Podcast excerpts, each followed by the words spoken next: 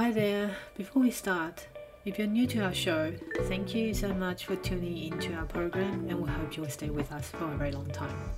And if you're a regular listener, thank you so much for your continuous support throughout this period of uncertainty. We're really grateful for all your kind words and encouragement. You really help this podcast to gain a great exposure as our mission is to center the perspectives of the people who look like us and as women and people who are marginalized historically to the sideline of conversation. So if you haven't already, we encourage you to subscribe to our podcast on Omni, Apple, and Google or Spotify. Leave us a rating and a review. And if you'd like to support us, please head to Buy Me Coffee page to make a donation, which will help us to continue the intersectionality of the podcast industry.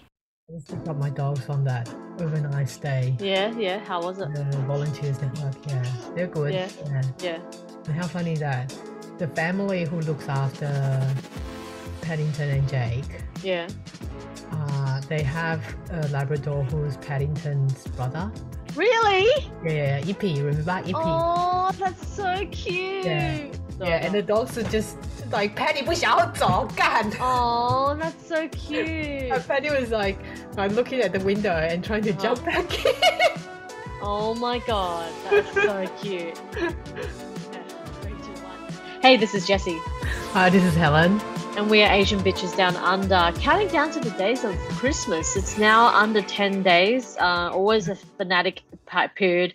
Frenetic? Fanatic? The Both. Yeah. period of the year. Um, Helen, you have some funny anecdotes to tell us about this Friday morning. Yeah, so today's the last day of school for my kids, and Woohoo! I was dropping off my youngest child. As usual, she's the funniest one. And because of the last day, um, their grade was uh, permitted to wear mufti. Oh, nice. I love this. so I remember this myself. Yeah, casual clothes, not uniform, and they're going out to a bowling center to play a game or two, and then they'll come back in the afternoon. So when we were growing up, you know, mufti, I didn't know what mufti stands for when I first saw the this term, and no one told me. I couldn't. I looked up the dictionary. I didn't know what mufti was, and then eventually someone told me that oh, you don't have to wear uniform that day. Um. Anyway, so my daughter turned up. Uh, in leggings and t-shirt, her rainbow t-shirt, and then she saw other kids at the car park were wearing uniform. She was worried that she was the only one who was wearing mufti. You Yeah, know right. that kind of feeling that Yeah, it's always somewhere- horrifying. I know. I remember. I remember this. You're thinking, oh, am I supposed to wear uniform? And because she wasn't at school yesterday, we went to city yesterday for Yes. for other reasons. So she was she started to get anxious while we were waiting at the lights and Mhm. saying that, oh, what if I missed something from yesterday? You know, if they change Yeah. the policy of that Exactly. we have to wear uniform. And I said, no, that's fine. We I'm not gonna go home and change. I'm not gonna take you home. Just go in. No one's gonna care. It's the last day. And then she saw one of her classmates who was wearing something who which looked like mufti, but also looks like sports uniform, like black shorts and black um, jacket. And it was funny that one moment she was so anxious and she was mumbling to herself, saying that, "Oh, what if you know everyone's wearing uniform and I'm the only one turned up in colorful t-shirt?" And the next minute, she kind of um, shouted at that boy, saying, "Oi, Ollie!" Very Aussie way. Yeah. I didn't expect her to call out like that. She's Uh-huh. like, "Oi, Ollie, are we supposed to have mufti today?" yeah, and that kind of uh took me off guard because I didn't think that she changed so quickly. Mm. And the boy turned around and said, "Oh yeah, it's mufti today." And she goes, "Oh, thank God." yeah. So why were other students wearing uniform? it was only their grade, um, only their stage, stage two, which is year three and year four. They're Uh, allowed to wear mufti because they're going out. Um, right. their, their teachers organized bowling for them. Yeah, for the final day of the school, Wow. they were allowed to wear mufti, whereas um, other grades like um, kindies and years. I do remember um the ang- the ang- the very unique and specific and singular kind of anxiety of Hmm. Mufti days because it You're was not one sure. day of the Yeah. year in which you could show your personality. Yes, You know? I know. Yeah, and so I remember really fretting about what to wear because you know you only had one or two days a year to show off like I said, your personality. Mm. And um, you know, like you, I, I mean, Helen, you were already kind of like gone distant high school. already by by the time I was like in high school. But um, but you would know kind of I was not a stylish. I still am not a.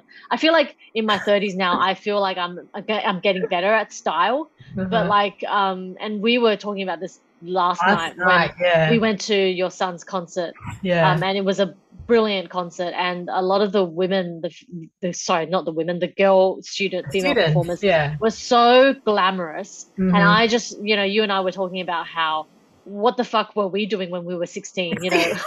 And you of course as always typical helen always blames our parents uh, because helen needs therapy.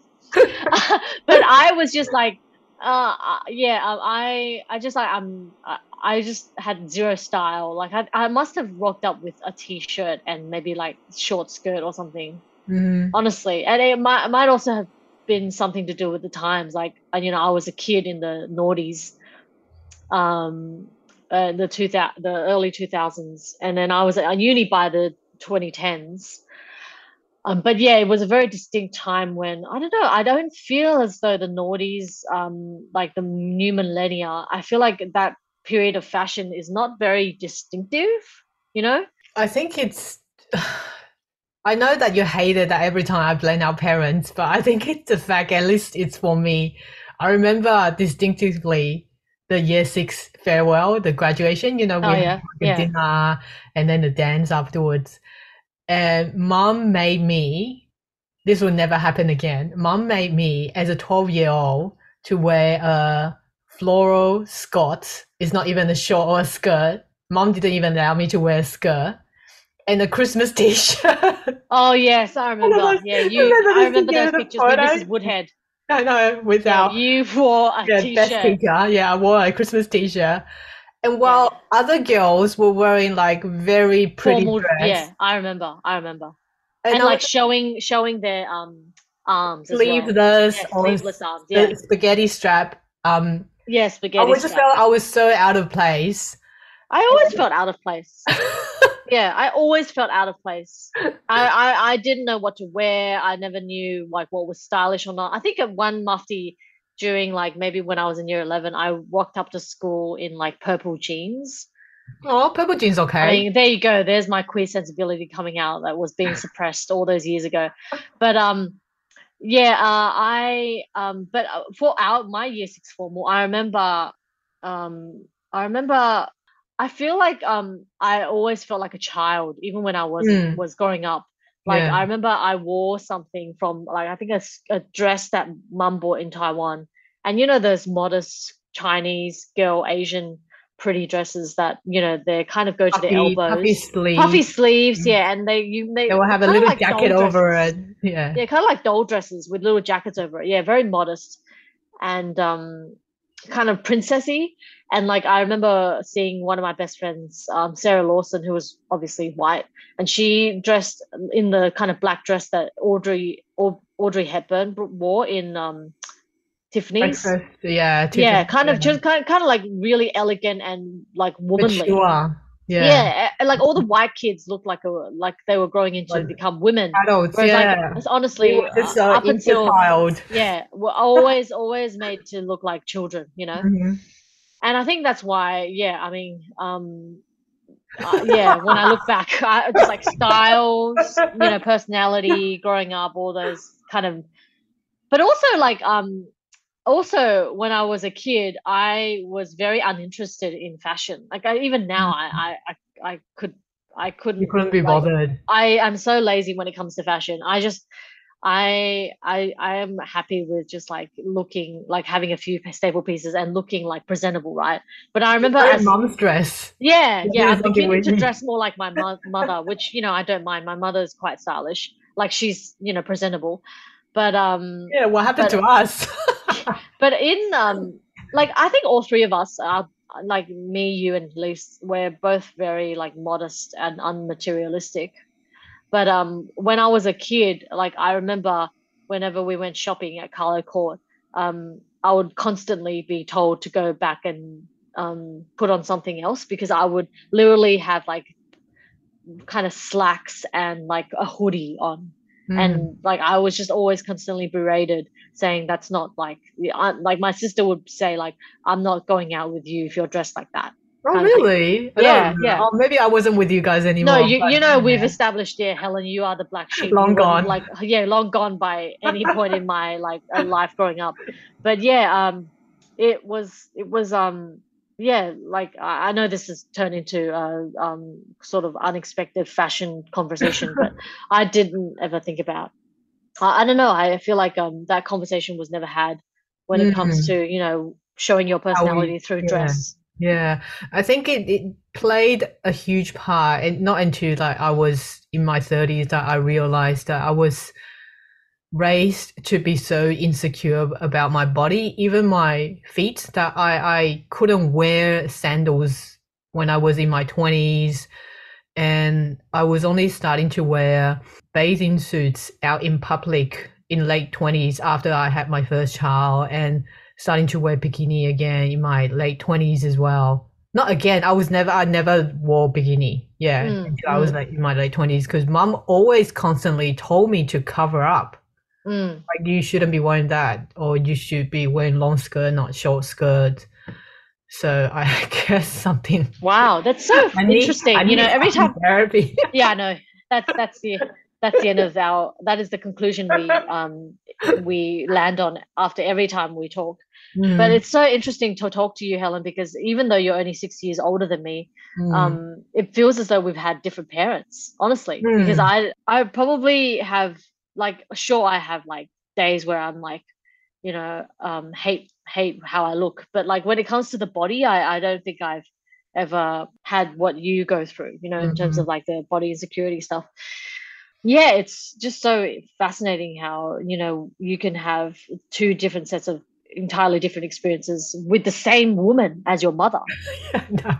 different messages, you know? I guess by the time I came along, she was just like, yeah, She's, she's already given up. yeah, yeah. She's like less, less of a um, worry wart about, I don't know, sending the right messages. Or maybe Mhm. she just gave up because, yeah, I was like basically raised in Australia.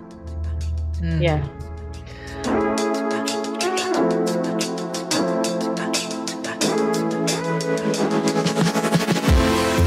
Okay. Um. Should we do like some recommendations? Yeah, so this week, um, the la- end of the year is always busy because, um, well, you know, we don't need to get into that, but um, I find a great um, as an excuse to go see, you know, performances we haven't had the time to see, and friends we haven't been able to catch up with. So this week, um, I was invited by a dear friend of mine.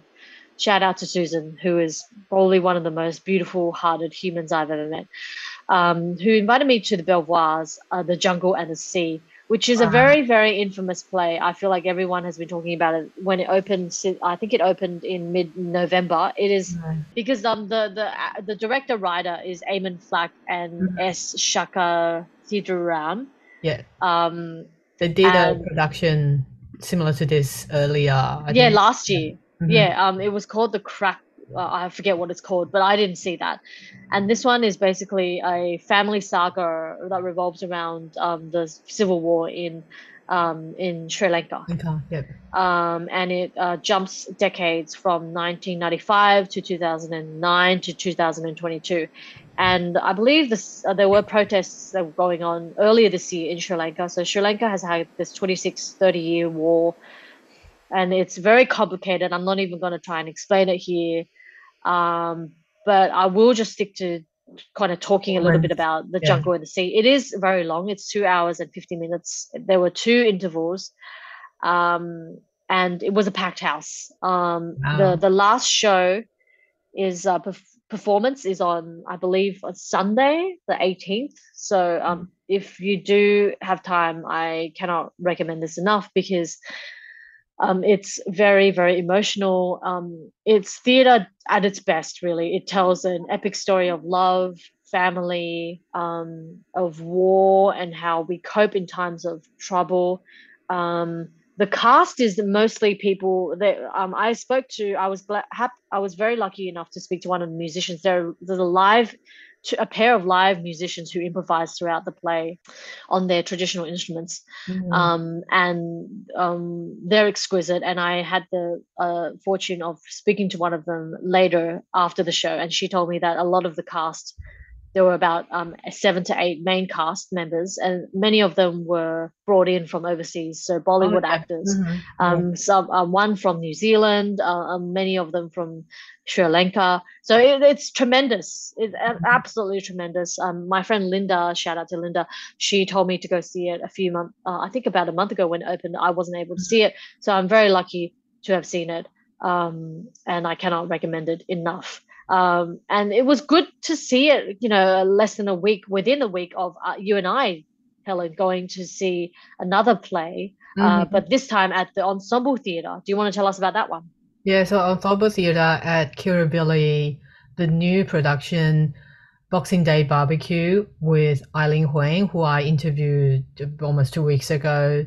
And we were privileged to see this theatre production last Friday and basically the storyline is very totally opposite to Jungle in the Sea. It's very white centered. Yeah, yeah, yeah, yeah. It's about. It's also about a family, but yeah, it's also about a family, it's, of course. Yeah, yeah, but just a bit for different, very different. Very different, absolutely. And it's about a white family who is gathering together for a, a barbecue on Boxing Day, mm-hmm. after one year after the granddad the you know the patriarch patriarch yeah. Family passed away. And the dad is uh, the character's name peter who is trying to pick up trying to kind of try to keep that harmonious um, atmosphere to continue that sort of thing for the family.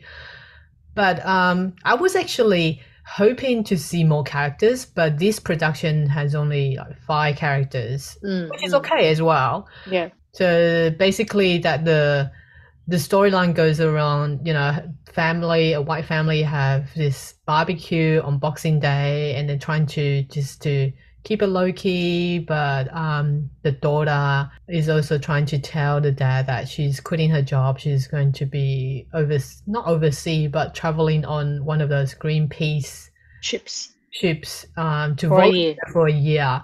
Mm. The thing is that the dad is a very Uh, can I say he, he's right wing? He's rather right wing and really yeah, he's conservative. Knowing what's politics. going on in the world, and he he's a wine he's a wine merchant or something like that. Yeah, yeah. He talks about a wine during the play as well.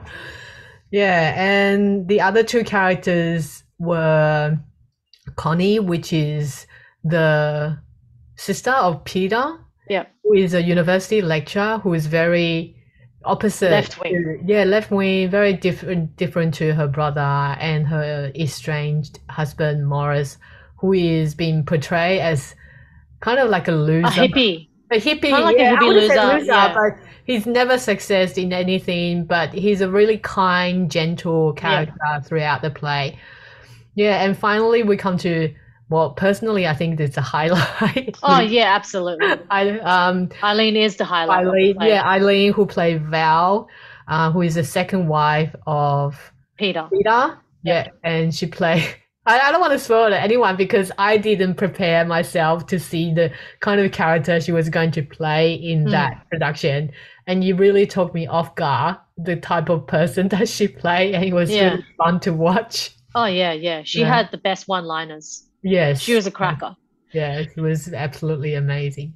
Yeah, and I think um, all the performances were very well, and particularly, of course, what I say about Aileen, her she gets into character really deeply. You know, and she's she play a lot of details with her facial expression, her nod, the sign, you know, her body language. I think during the play, during the intermission, you were saying that it's the script is probably could done a little bit better. You were saying that it's a bit didactic, you know, a bit like. Oh yeah, there were a lot of there were a lot of. I found it a bit too on the nose mm. and arch when it comes to just like talking about politics. I, I yeah, I found it. Some of the dialogue was a bit too arch for me.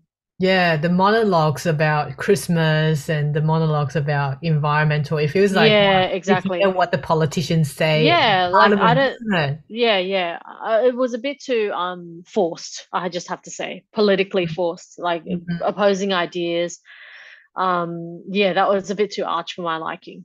Mm, yeah. So I think my favorite part will be Aileen's performance, and I think you mentioned the daughter Jennifer. I, yeah, she was great. She was Yeah, played by an as well. extremely, extremely um, accomplished act- actor. I I really enjoyed the play. I really enjoyed the play. I thought it was funny.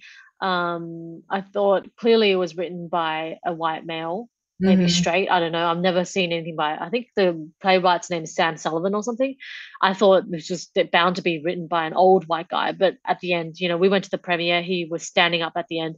He was relatively Young- young. He looked young quite man. young. Yeah, Mhm. yeah. Mm. Um, and I thought about this play for a few days afterwards, you know, because I was thinking, um, I was thinking, how did he position the female characters against the male characters? So we have the main protagonist, the Peter, the patriarch, the now patriarch, who was kind of very um kind of situated in a way that meant it, in a way I felt like it it it it was trying to he was naturalized in a way because he didn't espouse as many left like he didn't espouse his political ideas um kind And of in the Yeah, in he the with the violence behaviors. and with the explicitness yeah of the other characters and so we had like um Connie, who was clearly left wing. She's an academic, you know, she's a liberal, um, lowercase L. Um, and then we have Jennifer, the young daughter, who is obviously very, very left wing. Mhm. Um, and politically, uh, she's a Zoomer. Uh, actually, Gen, what's after millennial Gen Z? Gen Z. I don't know. Yeah. And then, um, so we have these three characters, and Val, uh, and Val, the other woman, female character, who is clearly like um being portrayed as like an idiot. Basically, she doesn't believe in science. She's a flat earther. She thinks the world is flat. Um, she doesn't think that the theorist, that yeah, she's a something like that. conspiracy theorist. You know, she's so she her character was the most I mean entertaining, but also the most caricatured, I suppose Mhm. and Jennifer in a sense as well. I feel like um most of us um you know under 30 might would probably have friends who are like Jennifer, you know, um, most of us in the, in West theater goers basically um I think can identify with a lot of Jennifer's. Mhm. And then um just the way in which the playwright positioned these three women and then you have like Peter like I said who wasn't explicit with his didn't explicitly um, articulate his politics. Um, and as a result, I felt like that his politics were naturalized as though that was like the center, even though I feel like he probably really is rather white ring. I mean, clearly the way he re- he in which he reacted to his daughter's decision, you know, Yeah. says a Mhm. lot. And then we have Morris, who was just like this chummy middle middle of the road, like poli- apolitical guy, seemingly apolitical, who was just obsessed with keeping his bees Yes. you know and so like um i i felt like um what, what's going on here you know i felt like i'm not saying sam sullivan you know was clearly trying to create some sort of point about differences in gender and politics but i did query why he made the female characters that way and then the male Mhm. characters kind of like i mean the most clearly the most likable character in the play was morris we all loved morris He- all he wanted to do was keep bees you know?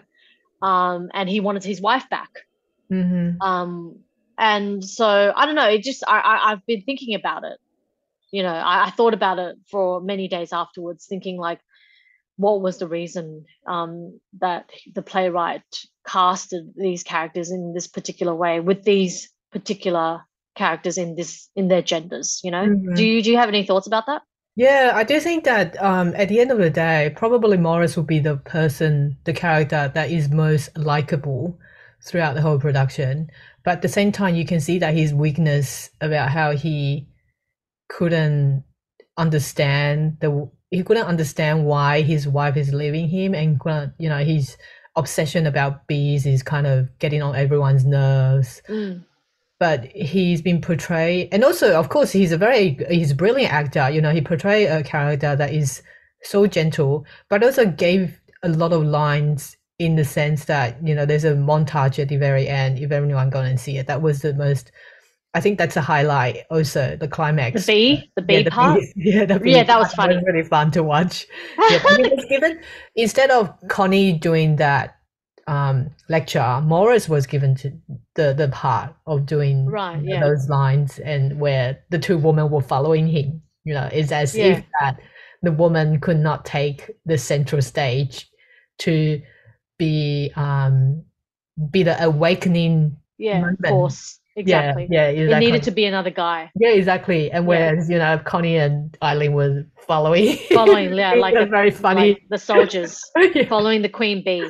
yeah yeah Yeah, I also I also questioned the ethics of using a absolute one of Australia's worst catastrophes, the bushfires, oh yeah to tell a story and through which a man finds enlightenment and acceptance of himself and his family. I, I questioned that. I was like, is this ethical? Because a lot of people have died in bushfires in Mhm. Australia. mm-hmm. So for him to have done what he did, which is like stay um, Mhm. and try and save his father's old ute. I don't know. I don't know. I was a bit. I was a bit. Um, if I if I if I spoke to the playwright, I would have asked him to to explain why explain Yeah. the ethics of that. I guess not not not to like say, oh, how dare you do this. More like what was what, What was was, the the, narrative or like um the plot device that you felt that was necessary to use here to to bring in this, you know, like I said, catastrophe Mm-hmm. in Australian history. I wonder if it's really happened in his personal life. That's one. Mm, That's one reason. Or second, bushfire is such a. It's such not a normal thing, but it happened. a common thing? The common thing in the past Right, years that right, yeah. people will re- relate to a very closely being an Australian summer, Christmas, family, absolutely. and Yeah, yeah. bushfire. Yeah. Yeah, it is you quite Yeah. ubiquitous. Yeah, you're right. You're right. Yeah. You're right. Uh, I, I'm guessing that's the reason, and probably will be the. I wouldn't say the easiest, but people would feel very resonated to it, particularly the audience of going to that show. Um, at the same, yeah, but then yeah, it's playing within the very um wealthy area. I don't know what it's trying to to portray as in because I don't know where the story was set in. It feels like it's like suburban Melbourne or somewhere. Yeah. it? Yeah, so Suburban Sydney, maybe. suburban Sydney. I don't know. The suburbs. I don't feel. Yeah, the, The suburbs. suburbs. Very, the, the setting was marginal peripheral suburb. yeah, but Yeah. The, the the setting was um spot on. Like the the um mosquito door uh, uh, Mhm. ac- uh on yeah, the, the, screen door, the brick yeah and the brick and the backyard, patio at the back yeah, yeah. it was perfect it was very well done Yeah, so overall, we really enjoyed it. Yeah. Oh yeah, um, I really, um, I, I think, um, like you and I, in I think in the last few years we've gotten more and more into theatre. Mm. Um, and I remember, um, when the lights dimmed, faded at, at in the last scene of the jungle and the sea. Um, I had this feeling in my heart and in my whole body, and it was like one of sadness and profundity and like moving kind of just so much feeling in my body. And i remember thinking this is the feeling that i want that like i want to give in the world. Through through the books i write hopefully or through whatever i do um yeah that's the feeling that i want to give to other Mhm. people. Like nothing is more powerful i think than creating art in this world honestly. Yeah, like you can't you can't pay me enough to like be a finance person or a lawyer or a doctor. Like uh, not not to diss those other professions but i feel very lucky in that i know for myself what i want to do with my life which is just to give people these feelings. Hmm you know these feelings of profound like self-questioning your life and the lives of other people you know insights into other people. That there's nothing more powerful than that i think Mm. and i'm so grateful that we can you know we uh you and i have access to these doors because you know um we we didn't grow up with access to these doors because it costs you know $200 often to to have entry into these through these doors you know these hallways like i think out of all the political uh, sorry or out of all the artistic forms there are ballet and opera and theater are probably the most inaccessible to people right hmm Yeah, we didn't grow up with that, certainly. And also, when you're talking about dim lights, that kind of feeling that you get when you've seen a live show, a music concert, even like last night, you know, seeing my own jazz concert, I was really touched. yeah And um, particularly because it was a student's performance as well, and Yeah. it makes you think more like, oh, it's it gives you you a little hope, you know, within all the shitty stuff happening in the world. and Yeah. oh, the our gener- next generation is not doing too bad, and yeah, even though they're very privileged again, yeah, Yeah. but um, yeah, it just makes you feel like human. You know, it makes you feel alive seeing live performance, which is Yeah. what a lot of people have missed. You know, in the past almost three years now, coming to Yeah. yeah, twenty twenty three, yeah. Yeah. Exactly. Okay, so we'll take a short break, and when we come back, uh, I will just share another recommendation of this week, and then I want to talk about the one of the review that had been hotly debated in U.S. theater circles. Um, it's about K-pop, so we'll be right back. Okay, so we're back. Um, one little uh, recommendation that I want to make this week, which is not little, I think it's such a massive show that everyone should go and watch it. Um, I've mentioned it before that Australia, Australian productions don't really get been, you know, given a, enough credit, and one of then this is the same as well. So this little show is called Latecomers. It's on SBS on demand. It's a short comedy slash drama show about dating life and sexual intimacy experiences for people with disability, which is set in Newcastle. I didn't Oh, nice. realize until like third or fourth episode into the show. Um, the story centers on Sarah and Frank, who have um, cerebral palsy, and their friends Elliot and Brandy, who are their able-bodied friends. Mhm. They're, they're all short episodes. I believe they have eight or nine episodes. I lost count. We just because it's so short. They're like ten minutes each episode, and you just you can watch it within a day. They're very raw and very intimacy. Um, there's a lot of explorations into the sexual desire, intimacies of uh, people with disabilities, and they also talked about. They also put. They also depicted a lot of like dating as a young person, the complexity about you know you're not sure whether or not you should cross that uh, go across that barrier. And a lot of things that we as able-bodied people take for granted. Yeah. you see very well done through this show that it shows their on the perspectives of people with disabled disability.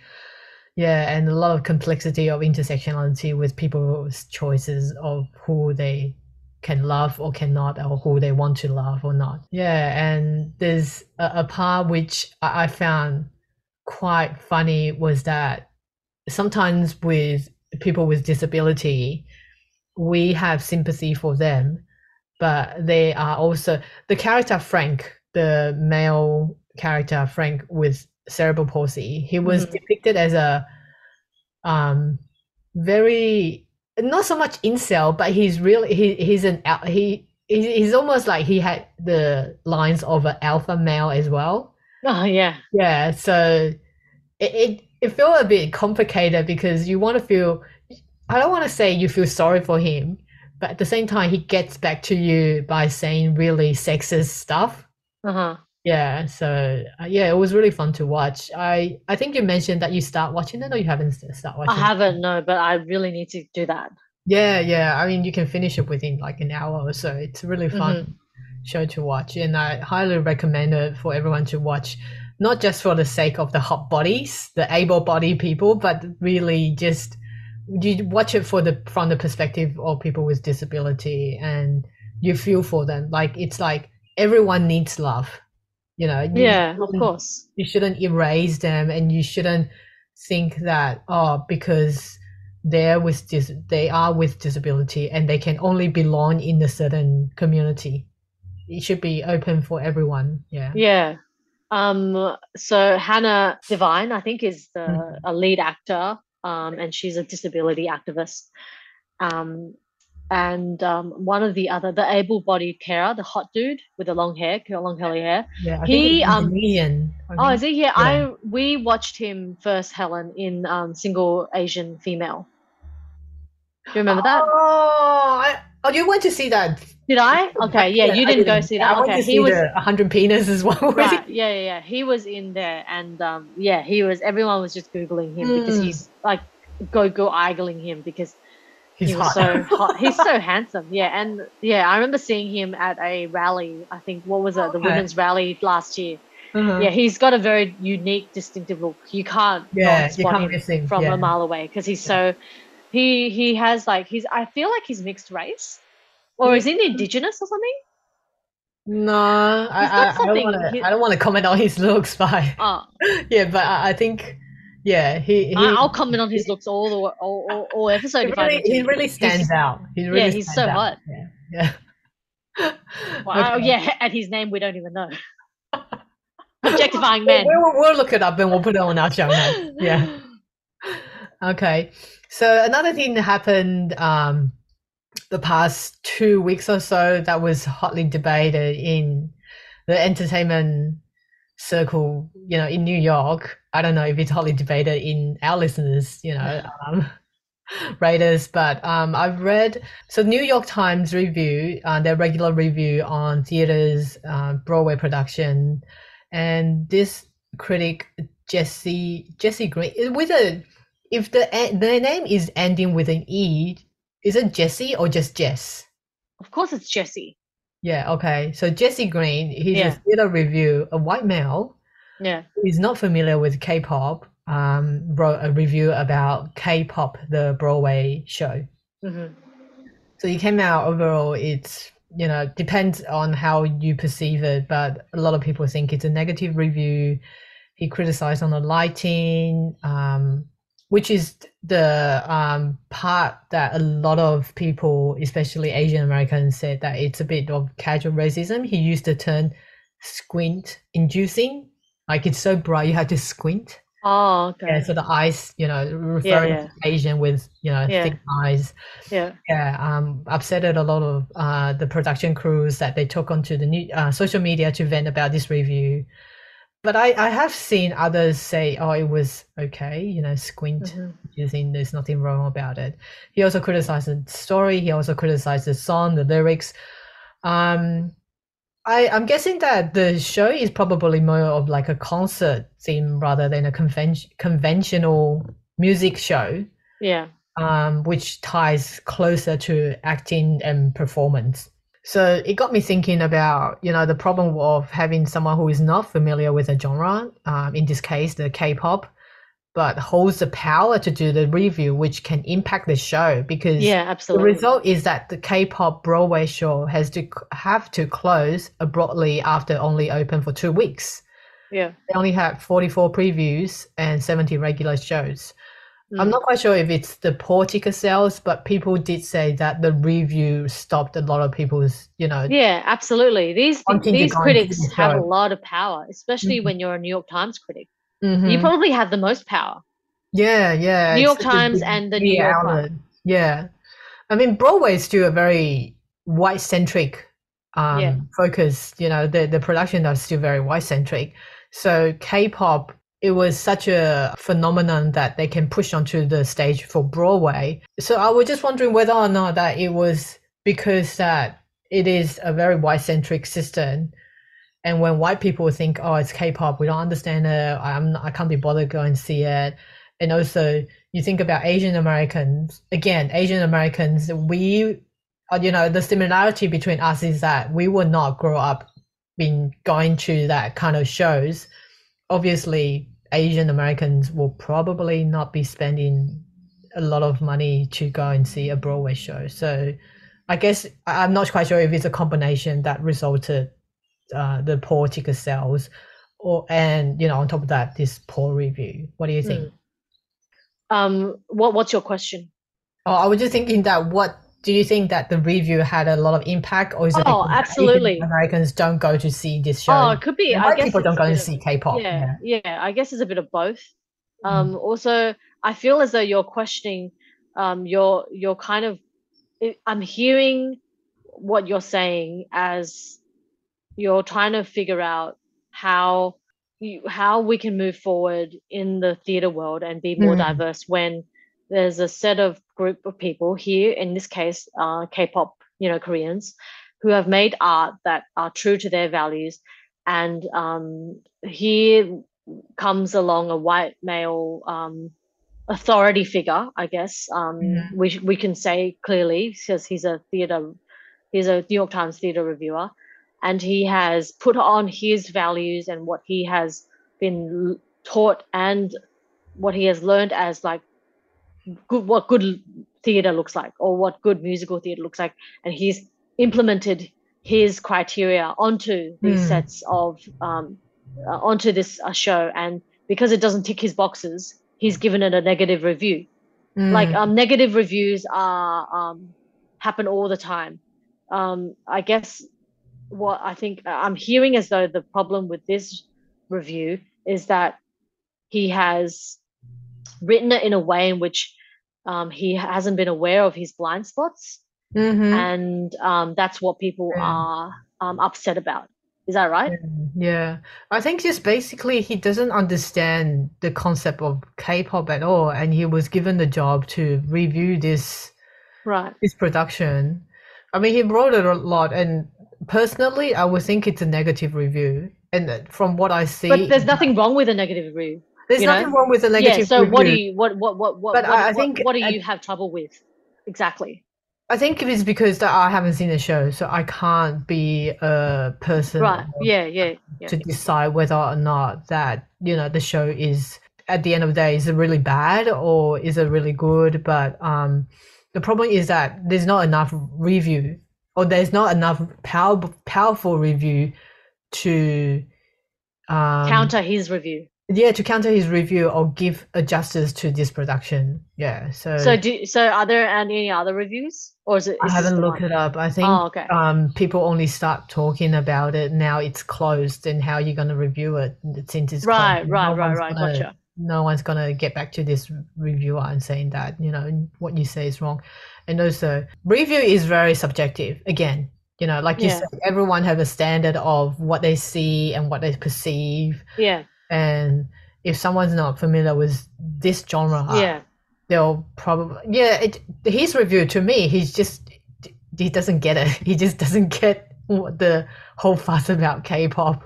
Yeah. And, and also do you want to mention uh, his word of the word his use of the word cute and how problematic that might be yeah the use of cuteness it's also you know juvenize asians and you know it's also patronizing kind of looking up from his position of power saying oh yeah it's cute and i'm just trying to look through his article now but i couldn't really find the quote, but um i feel like after reading his review just doesn't seem like to me he's familiar with k-pop and new york times could have sent someone who is familiar with the, right right the genre you know yeah if it's, Yep. even if it's the journalist is not a review or theater review, at least they can send someone who's familiar with the genre to go and see the show and write a bit more.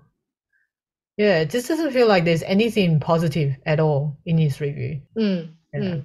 Okay, anything else for Um, today? no, no, I um, yeah, we've talked a lot about theater this um this episode, so it's a medium that I'm still kind of trying to come to terms with. Like I've always enjoyed it. I find it so riveting.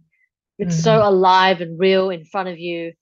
Um, but the question of who gets to tell you, who gets to say what's good and what's not, is Mm. always going to be, you know, a problematic um, issue. And you know, at the end of the day, it's those people who um, speak to the larger audience um, who are going to get most the highest degree of kudos you know Mm. and power and that will inevitably be you know just your typical run-of-the-mill private school educated um, male or uh, sorry white person sometimes male sometimes female but yeah um you know it's in the Western world, it's yeah i mean it's it's politics it's it's an economic system that serves you Mhm. know let's let's if you want to go you know deep into it you know you have, you you look at who who's who's writing these plays who's um, funding these plays who's getting the chance to go to acting school to perform in these plays you know all that um, i believe that this k-pop show was uh, entirely asian cast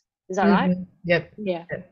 I believe. Oh, I think that the technical teams they'll probably have Mm, White. mm. you know, white people crews, but um, the the cast are entirely Asian or part at least part Asian, like Yep. half. Yeah. Yeah. Biracials. Yeah. But Well, I'm up. I'm very disappointed that uh, you know um, reviewers have so much power, and that this show, not to blame Jesse Green for its closure, you know, but that this show has closed, and uh, but that is like that is how the world works, I guess. I, I I've heard this. I don't know how much truth there is, but a good review can make or break a show. So um, Mhm. that's Yeah. unfortunately what has happened here. yeah, reviewers has a lot of power. That's why we need to have diversity in reviews as well. Mm, yeah, Yeah. People who can, yeah, yeah, um, see what I guess the majority cannot see, Yeah. and the subtle messages, you know. Mhm. Yeah, that's very true. Okay, so that's the end of our episode. Remember to subscribe to our pod, uh, podcast on Spotify, Google, and Apple and give us a five star rating. If you would like to support us, what we do here at Asian Bitches Down Under, head to Buy Me Coffee page to make a donation for us to continue the intersectionality for co- podca- in the podcast industry. So that's it from us this week, and we'll speak to you next time. Stay safe, everyone. Have a good Christmas, and we'll talk to you next week. Bye.